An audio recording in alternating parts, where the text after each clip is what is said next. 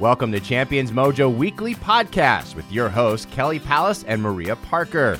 You'll hear authentic, entertaining stories with tips, lessons, and wisdom from champions to inspire, motivate, and educate you. You'll get the tools you need for becoming a true champion in your own life. And now, your host, Kelly Pallas.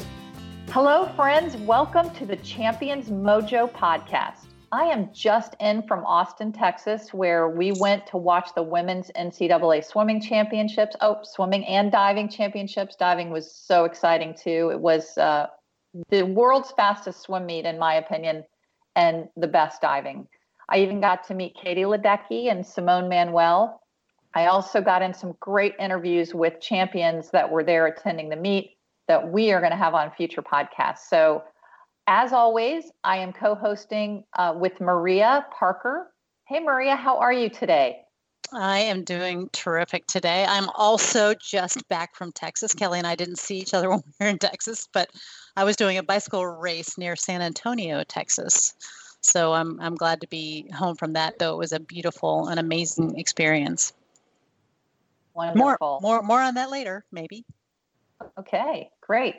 Great, Maria. Um, I'm I'm really so excited. We're going to talk about Getting Grit today, and we will be interviewing Caroline Adams Miller, who is an international best-selling author, speaker, educator, pioneer.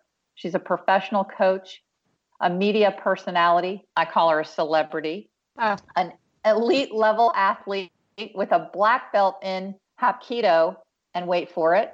Wait for it. Podcast centers around. She's also a top-ranked masters masters swimmer. So Caroline is the author of her sixth book, which is Breaking Sales Records, and that book is entitled Getting Grit. But before we bring Caroline in, a little background on Caroline. Yes, Caroline is one of the world's leading experts on the science behind successful goal setting and the use of good grit to achieve hard things. For more than thirty years, she's been sharing her research-backed, actionable strategies to help people cultivate more grit and dig deeper to clarify and achieve their toughest goals. Caroline's work has been featured in hundreds of magazines, newspapers, and media around the world, including B B C World News, the New York Times, Washington Post, N B C, N P R, C N N, and more. She was the first positive psychology expert to bring coaching and happiness to satellite radio via X M with her Positive Tip of the Day. Yes, yes. Maria, we are lucky to have her. Uh, well, Caroline shot to celebrity status in nineteen eighty-eight when her book, My Name is Caroline, came out. And in this book, she was the first author to really openly discuss eating disorders and the fact that she struggled herself with bulimia during her days as a Harvard student and a varsity college swimmer. She continued to write prolifically after that first book, and she became a sought-after speaker. She delivered a TEDx talk entitled The Moments That Make Champions. Caroline has a master's degree of applied positive psychology from the University of Pennsylvania, graduated magna cum laude from Harvard, and teaches at the University of Pennsylvania's Wharton Business School's Executive Education Program.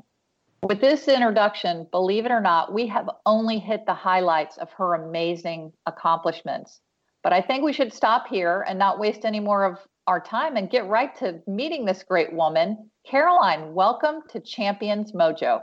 Hi, ladies. First of all, as I think you know, you are both completely elite athletes. Maria, you are extraordinary in all of your honors in you know, racing across America and your twenty-four hour road record. And I am far from elite in swimming, but boy, is Kelly up there. I'm not sure she's ever occupied a position far below number one in masters swimming. And she was also um, one of the top distance swimmers in, our, in the country when we were approaching that that iconic nineteen eighty boycott of the uh, the Olympics. So I am good enough. I am not elite, but thank you for that. And I'm honored that you even want to include what I have to say on your podcast. So thank you for having me. Caroline, you are so modest. You may not have occupied the number one spot in master swimming, but you've had a lot of top ten rankings, which is quite an accomplishment. And you swam on the Harvard varsity team. So I give you a lot of credit.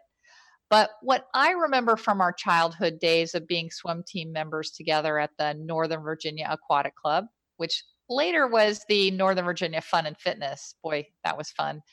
Um, one, you were a really hard worker and consistently came to practice with a good attitude. And two, you were kind and not one of those mean girls and those mean girls that took that competition to an extreme level. I guess that's why we've been friends for thirty years. So did you guys ever compete against one another? I, I have to say something because I don't want to forget it. Maria, you raise a point that is really one of the most important points I want to make about grit. And I can't believe I'm segueing to this so quickly, but it's so uh, relevant to what you brought up. Yes, Kelly and I have been friends for multiple decades. She's one of my oldest best friends. No question about it. And we did compete against each other. And, you know, we both wanted to win, obviously. But what this reminds me of is real champions with grit. They like to compete um, and they don't want to lose, but they often want to just become their best selves relative to who they can be, not always just on top of other people.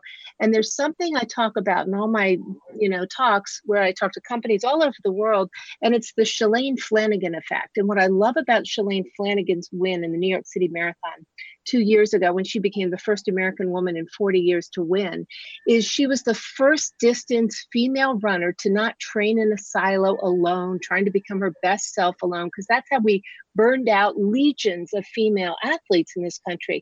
Instead, she invited her competitors to come train with her in Oregon, people she wanted to be.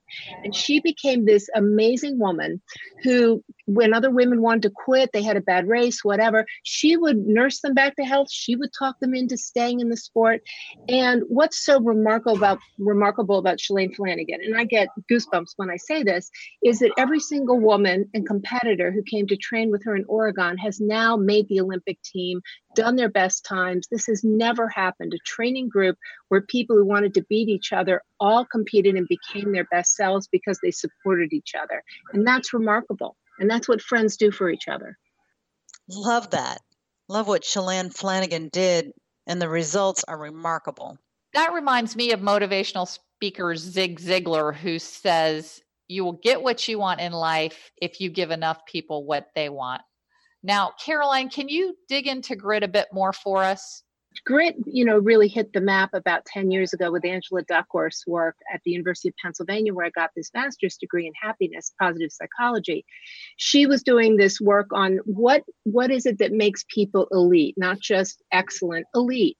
And then why do people who have sometimes more resources, more talent, why do that they not become elite where other people do? What's that secret sauce, that X factor? So um, she isolated the qualities and uh, that she felt were most important. She did something called the grit scale, and it's now become the predictor of who drops out at West Point, who uh, finishes Teach for America, the, you know, both years, um, who makes special forces teams, who finishes high school in challenging circumstances. So grit is this quality that she defined as passion and perseverance in pursuit of long-term goals. And so um, I studied with her. She's my friend. I mean, her support for my book is on the cover of my book, but I'm a little bit different in how I approach grit because I work with people um, and she does research. So my people work helped me to observe that not all grit is good. And so if you take that standard definition, it takes about three seconds to realize that there are people like Adolf Hitler who fit the definition for grit. So what do you do about that? How do you kind of parse out what's good grit and bad grit? So that was, that is my real contribution to this field, is good grit and bad grit. And so I believe that good grit is what I call authentic grit. And what it is, is it's still passionate pursuit of hard goals. So there's still the passion. You have to be lit up from within, or you won't hang in there through the hard times. You have to pursue very hard goals that are outside of your comfort zone. Um, and you have to, you know, take risks to do it, to become your best self. But where I differ is I really believe that the person who's exhibiting authentic grit has the capacity to awe and inspire other people almost wordlessly by what they're doing and how they are doing it. And I think you both have done that for others, the two of you, Maria and Kelly, because I I know Maria through Kelly, and I've known Kelly for decades. And I know that your work ethic, the way you approach the things that are hard, make other people ask themselves, you know, what if I lived like that? What if I took those kinds of risks? What if I, you know, went for a moonshot? So that's that's for me, that's grit. And we can talk about good and gr- bad grit later, but I really do believe grit has to have the capacity to awe and inspire other people, because if we're just about one person at a time becoming gritty, there isn't a collective benefit that makes society better. And I think that has to be part and parcel of what we talk about when we talk about grit. As athletes, women are often competitive and may have a hard time supporting each other. What do you, advice do you have for us, Caroline? That is a that is a wonderful question, because it puts it immediately into context. How do I spot people um, who are active, constructive responders? And also, how can I be better at this? Because I think we can all yeah, brush up on our skills. For because I think women are not often culturally taught that um, you can have two princesses in the same room. And that's why Disney, when they're you know putting animations out and drawings and the cover of D V Ds, they always have princesses looking in the opposite directions. It's called the Disney rule, because they put forth this idea subliminally that you can't have two princesses in the same environment. They have to look in different directions. So I think we get this message very, very young. Um, but after a bike race, let's say, Maria, you've won, um, and somebody's a close second, I think one of the things you would see is that other person, the second place finisher, saying, wow, you were magnificent. How did you keep going, you know, during that uphill stretch there? What did you do? What did you tell yourself so that you didn't quit? Um, did you train differently? Did you eat something during the race that, you know, maybe I wouldn't know about? But it would be marked with curiosity and enthusiasm. And when you see that, that's somebody who should be in your inner circle. That's somebody you would want, to use a Japanese word, moai, um, someone in your mastermind group, your closest circle of um, female friends. And every woman needs to have a moai, a circle of women who carve and sculpt them, the Mar- Michelangelo effect, with praise, with enthusiasm. And the problem is, too often women surround themselves with frenemies. And that's really good research, that many, many women tolerate passive aggressive behavior, you know, even passive, I mean, um, active destructive behavior, because they don't want anyone to ever think they're not nice. And so women kneecap themselves when they don't recognize who should be in their inner circle, and, and also when they don't know how to behave when other people have bested them as well. So how can we be more supportive of others, male or female? Right. So that was what I was just explaining. It's called active constructive responding, and it's Shelley Gable's research from the University, um, U C L A. And what she found is that when friends respond to another friend's good news or success with curiosity and enthusiasm, that's called active constructive responding. And that's the one and only right way to respond to someone else's good news that sets you apart as a friend, as somebody who will have the Shalane Flanagan if, effect on you. So you want to be around people who have that kind of curious, enthusiastic, tell me more, how did this happen? And then they turn around and tell somebody else about your good news. And it would be, you know, if you announce your podcast to other people and you say, gosh, I just started this podcast. It's new. I want, you know, I want to have you on it, or, you know, I'm really excited about this new chapter in my life. If people did not respond with curiosity and enthusiasm, that tells you something really important about them. I think one thing that women do very often, which is as damaging as outright criticism, is they go silent. They go silent in the face of another woman's win or success. And from everything I can gather as I look at research, and I've been doing this, you know, relentlessly for the past few years, um, I find that women don't know how to respond to other women's good news, because they've been taught that you can only have one princess in a room, one woman at a seat, uh, you know, at a table of power. And when we believe that, and when we continue to behave in ways, not everybody, of course, but many people, when we behave that way, we hold ourselves and other women back from becoming champions in their own lives at the goals that are important to them. And I think it's important for us all to hold up a mirror to ourselves and say, what do I do when I hear somebody else got something I wanted? How do I respond? So what kind of friend am I? And I think that helps to create champions.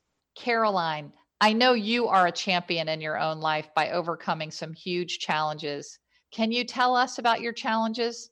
Um, well, that's a, a big question, Kelly, and I appreciate you even asking. I think um, I've had two major challenges in my life, um, and you've, you know a lot about both of them. Uh, the first one, I think the one that defined me as an adult, is I overcame bulimia. in the early nineteen eighties, um, literally by clawing my way back to life after struggling with it for close to eight years in silence, alone, without any outward signs that anybody spotted. Um, and I didn't want to die. And yet back in the nineteen eighties, if we can all go back that far, nobody lived through it. People died. Karen Carpenter died. And I didn't want to die. I was a twenty-two-year-old married magna cum laude graduate of Harvard University who wanted to die at times because I didn't know how to beat this thing. And it was so, you know, such an epidemic in swimming. And I think it, it's still seen as an epidemic in sports where your body is, is either uncovered or on display. So I, I clawed my way back to life. I really did. And then I wrote the first book by anybody who overcame bulimia and lived to tell that story. And, and that book, My Name is Caroline, came out in nineteen eighty-eight. And it literally blew my world up, you know, and out. And I'm still feeling the reverberations because I didn't expect what would happen as a result of being so public. I never thought about it as an honest, kind of scary thing to do. I thought, if I don't tell this story, other people won't have hope. And I have to give people hope because that's all I ever wanted. And so the biggest takeaway lesson for me was that even with all these academic awards or external things that I had earned, um, none of those things involved grit. They really didn't. The thing that involved grit, the thing that taught me that you can cultivate grit, you know, one behavior at a time, one habit at a time, one day at a time, is by overcoming this eating disorder. And to this day, the age of fifty-seven, that's probably the thing I am proudest of, because it's the touchstone for everything else I've ever tackled in life. Because we find that gritty people, when they set big, hard goals outside of their comfort zone and they achieve them, they don't sit on their laurels. They go out and set harder goals. And that's how they get to peaks of excellence. And the other thing that I've had to overcome that I only recently became fairly public about, because again, I think people have to have hope, is I was born into a family with a borderline mother who just never loved me. And that was the, the thing that my father told me on his deathbed, is he just said, you know, your mother never loved you. I'm I'm sorry. I I, I, you know, I wish I had protected you. And that to me was the second biggest thing I had to overcome, because when you don't have a soft place to fall, when you don't have that kind of love that is the bedrock and the springboard to get back on your feet, you have to create it yourself. And so I created a circle of, you know, friends and older women who gave me what I couldn't have at home, because she was competitive with me. She was cruel. I didn't have what you were born with, Kelly, and we've had many discussions about that. Um, and I'm sorry that you you recently had that loss. But um, being able to be public about that is probably the thing I'm most, you know, was most ashamed of. And you have to have a certain amount of grit to realize that not everybody has what we take for granted. And you can still go out and find people and resources who can help you be more resilient. And that is what I had to do to just get through life, period. Caroline, it looks like maybe you didn't have a choice between passion and perseverance and, and dying from an eating disorder. Do people who exhibit grit really have a choice? Yeah, you do, because, and that's why eating disorders have the highest mortality rates of all psychiatric illnesses. A lot of people choose not to fight. Um, one way or another, it becomes their death sentence and, and their way of ending whatever it is they they don't like about their lives. And I did have a choice. I could fight it or I could succumb to it. And I think for too many years, I'd succumbed to the urges to go on binges because I didn't have what it took to fight against them. Um, and so it's interesting that you would say you don't have a choice. People who are passionate about goals that are important to them and, and not necessarily other people often feel like they don't have that choice. And I think when I think about some of the things that you've done on the bicycle, and I know some of what you did in riding was to honor your sister, is I would I would think you said to yourself, you know, I don't have a choice. I have to go do this. But a lot of people wouldn't have made that choice, Maria. So it becomes a completely internal choice about what you're passionate about and what you know you'll regret not doing if you don't at least take that risk and see what you're made of. Can you teach people how to get grit? Oh gosh, that's that's one of the reasons why I wrote Getting Grit, is because I had to fight through this perception that I think a lot of people have, and that is that you're born gritty, you're born Katie Ledecky, you're born to be an Olympian, you know, there, and there's nothing you can do to approach those kinds of heights. And that's not so. I think what I discovered as I did the research and wrote Getting Grit is that about half of your ability to be gritty is hardwired. And that would be the self-regulation, the patience, um, the optimism. But you can learn other behaviors. You can even learn to become more optimistic. That would be Marty Seligman's work, you know, uh, Learned Optimism. Um, and one of the things I would say is you first have to become comfortable with being uncomfortable. And we're having this conversation today, a week after this, this college cheating scandal, where these lawnmower parents decided to just mow all adversity out of their children's lives so that they could get this achievement that they didn't work for. Again, faux grit, fake grit. They didn't accomplish it, but they want the world to think they did. I think you have to decide that life can be hard, but that you are you have what it takes to sit with the discomfort and the adversity and live to see another day. And you have to make that shift in your mind. Otherwise, you're always going to seek the easier, you know, more comfortable path. And if you do that, you'll never find out that you too can become gritty. So how can our listeners become grittier?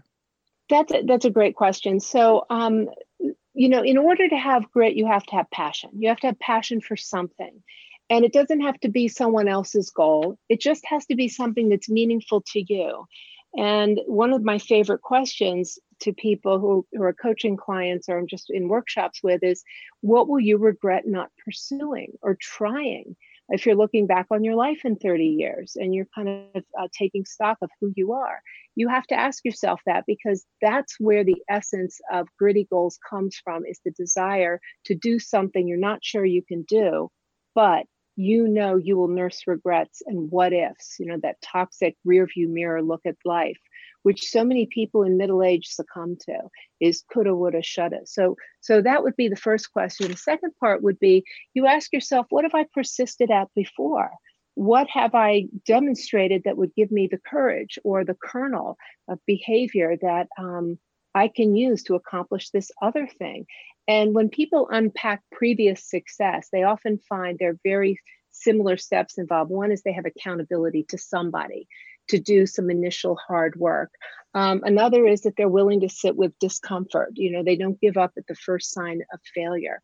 Um, and another is that they're not followers. You know, they almost have a whistleblower's personality. They're comfortable being in the out group with their goal, um, out group in air quotes, because they don't need other people's approval to pursue that goal. They know that the only person it really matters to is them.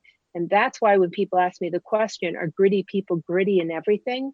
The answer is no, because when you're gritty in everything, you are, you know, gritty, you're not gritty in the one thing that matters, because you're frittering away all your emotional and physical energy on everything instead of focusing on where your passion is.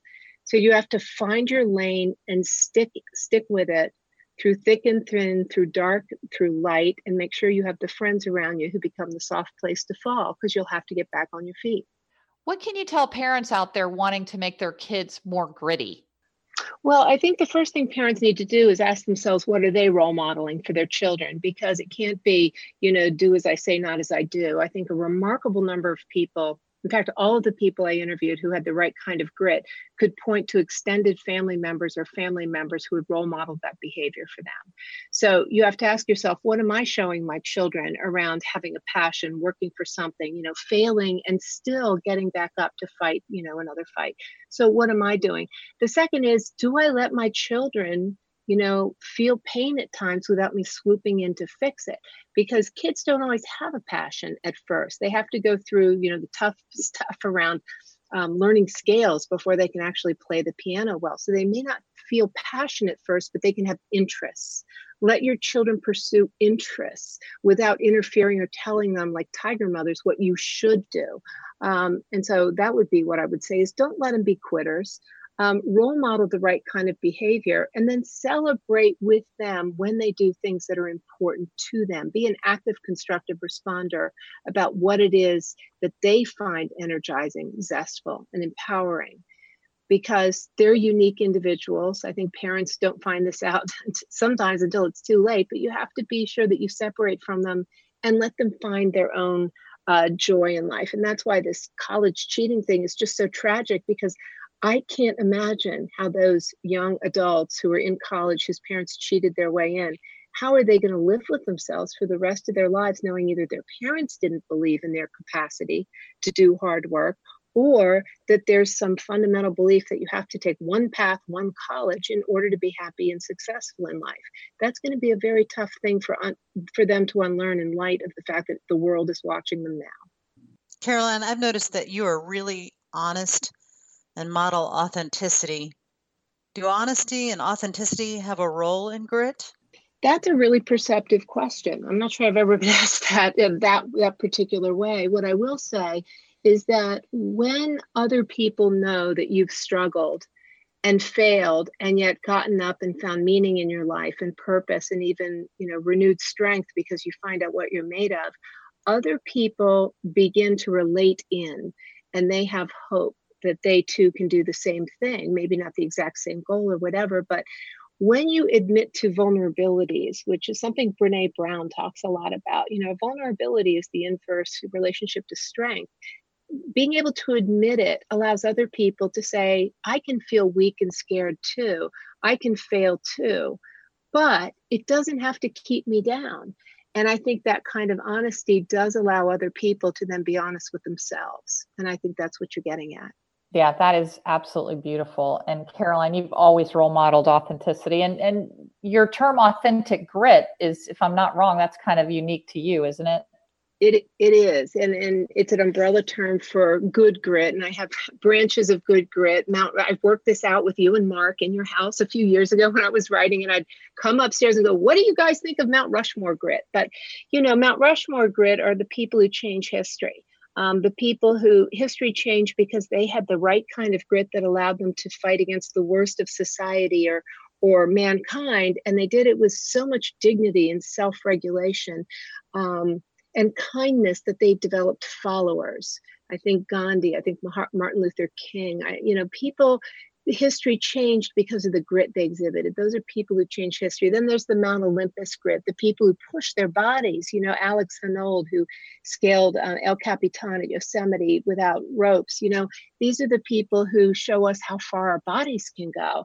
Um, and then there's celebrity grit. There's the J K Rowling's, Dick Van Dyke, you know, people who are in the public eye um, for one reason or another, but because of how they handle the celebrity and the good work they do as a result of that gift that they have, which is they have a platform, because of how they role model dignity, kindness, giving to others, they have the ability to impact other people who can then go cultivate the kind of grit. And then there's, um, you know, ordinary grit, you and me and other people who might just be doing something extraordinary in our lives, may not be extraordinary to somebody else, but we're doing something that's so meaningful to us without complaining, without expecting a trophy or a raise at the end of the day, um, just doing, you know, extraordinary things in our own ordinary lives because they make our lives more fulfilling and, and more worth living.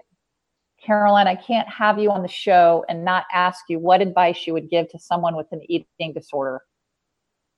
Oh, wow. That's a great question. Um, I think with the internet is available now, and I think that is a real gift because it can connect people who are feeling isolated and alone and connect them to chat groups and resources that didn't exist back in the nineteen eighties. So reach out, get some education, but then tell one other person who is curious and enthusiastic, who will sit with you, who won't judge you, um, and who may go with you to your first Overeaters Anonymous meeting or your first therapy appointment, but somebody um, you trust and you have reason to trust them. So don't do it alone. You know, there's a saying in twelve-step programs, a problem shared is a problem half solved.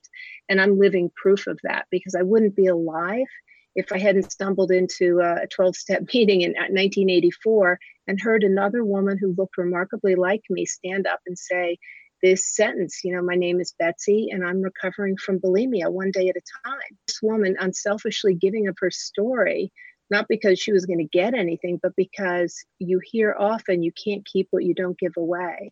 If I hadn't been there and she hadn't been willing to offer her story, I wouldn't be alive. And so if you reach out and connect to other people and then turn around and pull someone else with you, life just keeps getting better. Caroline, we're so glad you are alive and making so many lives better. I have to ask, is there anything wrong with using grit just because you like to win? Wow, another question I've never um, been asked. Um, I think for some people, winning at all costs can lead to faux grit and taking shortcuts. So you don't want to go to the dark side of competing to win. Uh, my great uncles went one two in the nineteen twelve Olympics. So I certainly know they didn't get medals in nineteen oh eight, which is why they persisted and they went one two in the nineteen twelve Olympics. First siblings to go one two uh, in any event in the Olympics. And so I grew up with that in my D N A, which is winning is pretty good, but you don't want to be a winner at, you know, at any cost to yourself and others. And I think that's where I talked about the need to have a certain amount of humility and perspective on your life. Is it making you a better human being or not? And can you become comfortable with just being the best you can be, whether or not you win? And the way I cured myself partly of that is I became a rower in my late forties instead of just being a swimmer or a martial artist or whatever. And I was in a boat that was terrible with people in their sixties and seventies and eighties. Our goal was to not be passed by the first heat of the next race. And I had so much fun being bad at something for a while that it really showed me the power of camaraderie and just doing something because it's fun and you love it.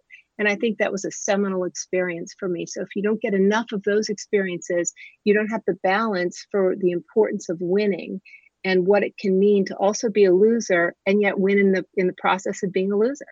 Caroline, obviously you've done a lot of winning, and Kelly and I have been fortunate in that regard too. We often get approached by people that are seeking some mojo from us as winners.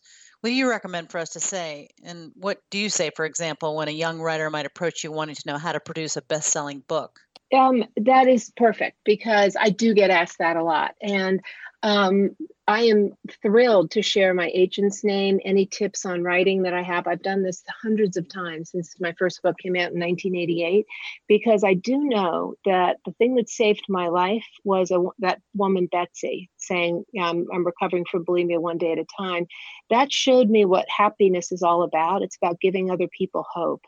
And so I think all you have to do is meet people where they are, be curious, and say to yourself, how can I give them hope that this thing that's eluding them um, or that they want to feel in their life, I can help them get a little bit closer to that. That is true joy.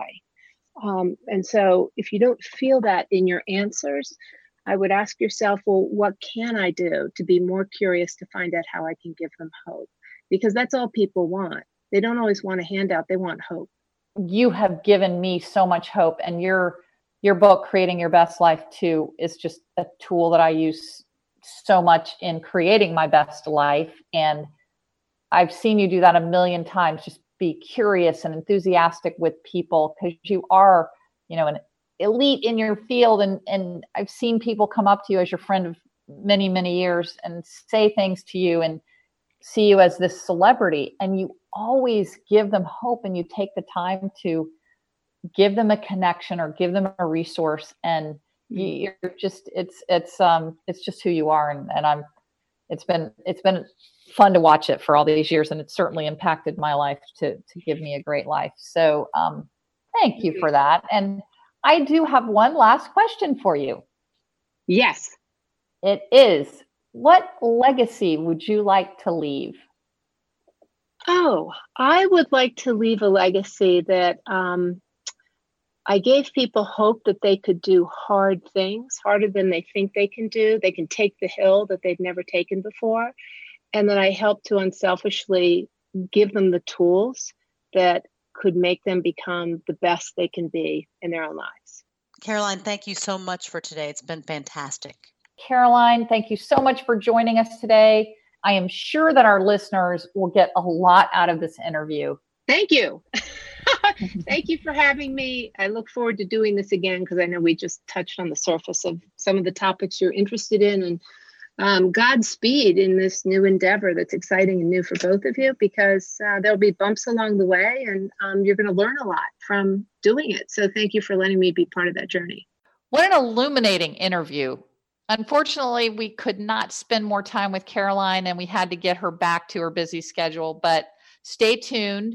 After our quote of the week on grit, Maria and I will trade a couple of quick stories on grit. Now it's time for the quote of the week. This one from our guest, Caroline Adams Miller. People with grit are renowned for setting hard, some would say unrealistic goals. Because people with grit don't go for easy, low-hanging fruit and have to work persistently for a long time to see success, their pursuit of tough goals and often their success in achieving them is what inspires other people to step out of their comfort zone too. Well, Maria, now that we know the full details of grit, I have no doubt that you have grit, and I would love to hear one of your stories of grit. Thanks, Kelly. I, I, um, have thought a lot about grit since I first met Caroline Adams Miller when she was writing her book. And uh, I was particularly interested in, you know, when when grit kind of goes bad. And we talked about that a lot. Um, but I I I just came back this weekend from um, a really tough bicycle race. And I do all of my athletic events involve grit because they're endurance event, events. And I was thinking, okay, well, what, what's a good story of grit for me? And this is why I asked Caroline Adams Miller this question. Like, when I commit to something, I don't really feel like I have a choice where I can back out. So on this week, this weekend, we were doing a two hundred fourteen mile bicycle race, and it turned out to be much, much tougher than we thought it was and, and going to be. What the description was really, oh, you're going to cycle through beautiful rolling hills and wildflowers. It sounded like a picnic. But when we got into it, there was just a ton of climbing. And the particularly difficult part for me is that the roads were extremely rough. And we had wheels that were not really set up for rough roads. They were they had a lot of pressure. They were small tires. And so they weren't cushioning the bumps in Texas at all. And there was there was one road that I turned onto. And this is where I, I feel like I displayed grit. It was in the very end of the race, maybe twenty miles from the end. It's a two hundred fifty, two hundred fourteen mile race. And I turned onto this road that I was really looking forward to because it was a very quiet road. It's called Bump Gate Road. And I should have known the bump should have given it away. But, so it was, it maybe it was eight miles, maybe ten. It felt like fourteen hours. It was the worst road I have ever been on. I'm sure if you were on it in a car, you would have said, this is a terrible road. And a bike, it was like a vomit comet. I, you know, and it was, it was ups and downs, short, steep ups and downs, and just these tremendous, huge bike eating holes. And so I had this sort of mixture of, of fear and discomfort. But I, I was that close to the end. There was, you know, there was, there was no place to go. I, I had to, I had to finish it. And, and I think where I, I felt like I was, I was being gritty was particularly on the descents, because usually on a descent, you can just relax and you can let it go. And these descents were just filled with these enormous holes. And I was, I was very fearful to go too fast because I, I was afraid I'd fall when I hit a hole or something. So I, I would, I would climb these super hard hills and then go down, bump, bump, bump, bump, bump, bump, bump, down this hill, riding my brakes the whole way. Um, so, I, but I, I just told myself, well, the only way out is through. So you just got to, you just got to get through this. But I think it was, it was maybe eight or ten miles, but it felt like three hours. That was my story of grit for this week. And Kelly, I know you have tons of grit stories too, because you're also an endurance swimmer. So do you have a story you can tell? Well, thanks, Maria. And be- but before we move off of that, I, I, I love Caroline's part of passion. Well, it's Angela Duckworth did the research on passionate and perseverance are the two components of grit. And then Caroline really connects them to people um, and our activities that we do. So when you're on that bike and you're doing these endurance races and you're boom, boom, boom down the, these hills, what is that passion behind you that's driving you to, to do these, these races? I think that's a really great question. And for me, I'm, there's, there are lots of layers. And I was trying to get at that with my question for Caroline, like part of me just wants to win, right? I just want to be a winner. I guess that's hubris or pride. So, um, but I'm also always, when I cycle, I cycle to raise awareness and money for brain cancer research. So when I'm really hurting and really, really uncomfortable, I think a lot about people who are suffering with brain cancer. It's not that they're uncomfortable, but they're they're a lot of the times they're not, but they're just they, they have this disease that's killing them. And so I think to myself, well, you know, nothing's harder than brain cancer. And so that's that's sort of my passion. Um, you know, that there's the good passion, which I think is sort of the altruistic passion. It's like, I'm going to do this. I'm going to suffer in place of these other people. And then there's the sort of less altruistic or hubristic p- passion, which is I want to I want to finish this thing first. I want to, if I'm going to suffer like this, I at least want to get a nice first place medal out of it. So. Oh, that's such a great answer. And that was what I was kind of looking for. I think I think that's Mount Rushmore grit, as Caroline would call that. And um, yeah, I think that's that's the sacrificial grit of of leading and thinking about those people with brain cancer. And um, yeah, that's a great, great answer. So I do have stories of grit. Thank you for asking me. And I've really thought about grit recently. And obviously I have a tremendous passion and perseverance for swimming. So I have tons of endurance swimming stories I could tell, but on this particular day, I'm drawn to a recent passion and perseverance of my own dear mother going through Alzheimer's, and the passion and perseverance of taking care of a loved one touches so many in so many ways. And I, I thought my passion is for my family. It's for loving my mother and my father and my brothers. And, you know, here is this amazing woman who physically fit, could garden the heck out of your own son, Maria, who would come and spend a couple of weeks every summer. And beautiful Will would say, Grammy worked me into the ground. And, you know, she could work in the yard for eight hours nonstop. And, and Will, who was a, is a strapping young man, would be like, I need a break. So, um, she was just so physically healthy and so vibrant. And then about four years ago, she just started to decline tremendously and go downhill and um, lose her words and her ability to turn on the shower or run the dishwasher or the washer dryer or the microwave. And so um, my perseverance has been, you know, I she was living in Virginia. I'm living in Florida. Out of the last two years of her life, which she, she died last spring of this disease, Alzheimer's. Um, my wonderful husband and I would spend, we, I lived with my mom and dad for six months in their guest room, and, um, tra- my husband, you know, would travel back and forth to see us at times. But my particular story of kind of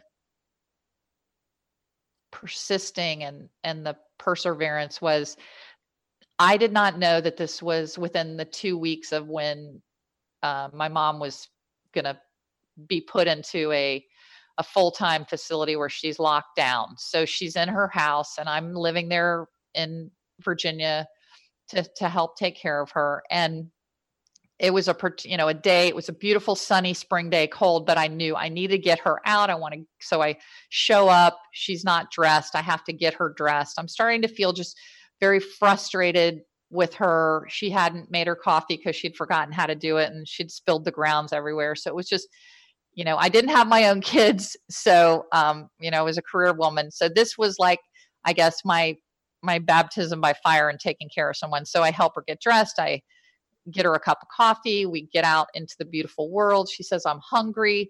So we drive through Chick-fil-A. We get a, um, a little lunch there. And then we go to the park. And we go to the park and we sit and watch, we're, we go to the James River and we watch the river flowing beautifully. And it was really cold and we were both really cold. And we just had such a great day together. And on the way back, she was kind of unsteady. And we, you know, I held her arm and I walked her to the car and put her in. And on the way home, she said, I'm cold and I would love a cup of coffee. And so from there, I was trying to give my dad a little bit of a break and keep her out of the house all day. And um, we went to Starbucks and we had a Starbucks coffee. And, you know, I am personally, I'm an anti-sugar eater and I don't eat sugar, but I know, of course, my mom loves sugar. So I go to get our two cups of coffee and then I look in the window and I see one of those cake pops. And I know those things are like, I don't know, probably one hundred grams of sugar in one of those things. And we get in the car with our coffees and we're going to drive home and drink our coffees. And I have this little surprise in the bag and I pull out this cake pop and I give it to her. And I don't, I've never had a four-year-old, but the joy on her face and the happiness and the response of, "Oh, honey, thank you. Oh, yum. That is so good. Oh, that's amazing." And um, it was just, she was just so joy-like and joyful. And it was such a joyful moment. And I have the picture that I took of her on the James River that day. And I have that as my screensaver on my phone. And I just, I just know that a lot of people do gritty things when they take care of their family, and it's tough. And um, that's been my grit recently. That's beautiful. And I, and I watched that from not from sort of afar. And Kelly, you made, you made it sound easier than it was in that story. Um, it, It was it was beautiful to watch you go through the hard times, because mom was also being she was being really hard on you and and uh, at times, and you were, you were patient with her, and you and you did persevere even when it was you were away from your business and you were away from your husband a lot, and you were pretty much doing it single-handedly. So it was it was a true example of. of perseverance and passion. Um, and I, you come by it honestly, because your mom was one of the most passionate and also perseverant people I ever knew. So, um, but I think this is kind of what I was getting at with Caroline earlier. Sometimes when you're in that, like, what choice did you have? You loved your mom. You were going to take care of her. I guess you could have made the choice to put her in a, you know, someplace, you know, put her away earlier or whatever, but you didn't. You, You you just got in there and you and you did what had to be done, and it was really beautiful to watch. Well, thanks, Maria. And I I, I definitely, you know, had the bumps in the road. And one of the things, some Alzheimer's patients are kind and sweet and soft. And as we know, my mom was the opposite. So that's why that day was so special to me, that she was really kind of sweet and docile that day. But there were, there were definitely many days where she was, as I say, swinging her cane at me and, and screaming at me for, you know, nothing through, you know, for walking through the door. So, um, yeah, it, but that, and I think that's, that is good to illustrate that, because that's why it was so tough, because, you know, I was so close with her. And, um, but I, I, I know that you have to have that, but I think you do have a choice. Like Karen's Caroline said, you always have a choice, because you can, and at some point you, you do have to make the choice for your whole family. You know, like if I had been a mother of four, then I wouldn't have had that choice. I would have had to prioritize my own kids. And that's what, you know, you're married to my brother, and he has, you know, how many grandkids do you guys have now? Because you just had one and you got one on the way too. So what do you have total? Oh, we have five. Five and one to come. So, you know, you and Jim were taking care of your, your kids and your grandkids, and same with, you know, my other brothers, or so, it, you know, but I had that opportunity, and I, I'm grateful that I did. And I, I think that's just a, you know, that is a good question. What, you know, what is it a choice? I think, I think it's always a choice. Um, as Caroline said, she could have died, but, um, and I could have not had those times with my mom, but I chose to have them. So, um, but anyway, I didn't mean to get crying there. I'm sorry about that, but, um, I, unless you have something else on grit, Maria, I think we've, we've got a really good interview with Caroline that I hope our listeners are going to get a lot out of.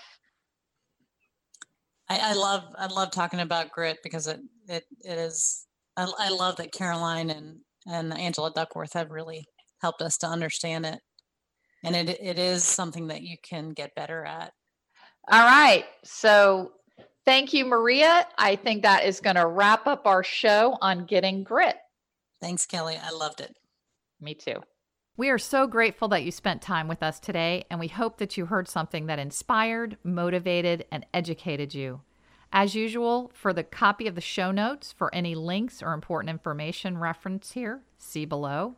Signing off for myself and my champion co-host, Maria Parker. We hope you'll join us again soon, and we know you can be a champion. Thank you for listening. You've been listening to the Champions Mojo podcast, designed to make you feel inspired, motivated, and educated. Subscribe to the podcast on iTunes, Spotify, and Google Play. Also visit champions mojo dot com to learn more.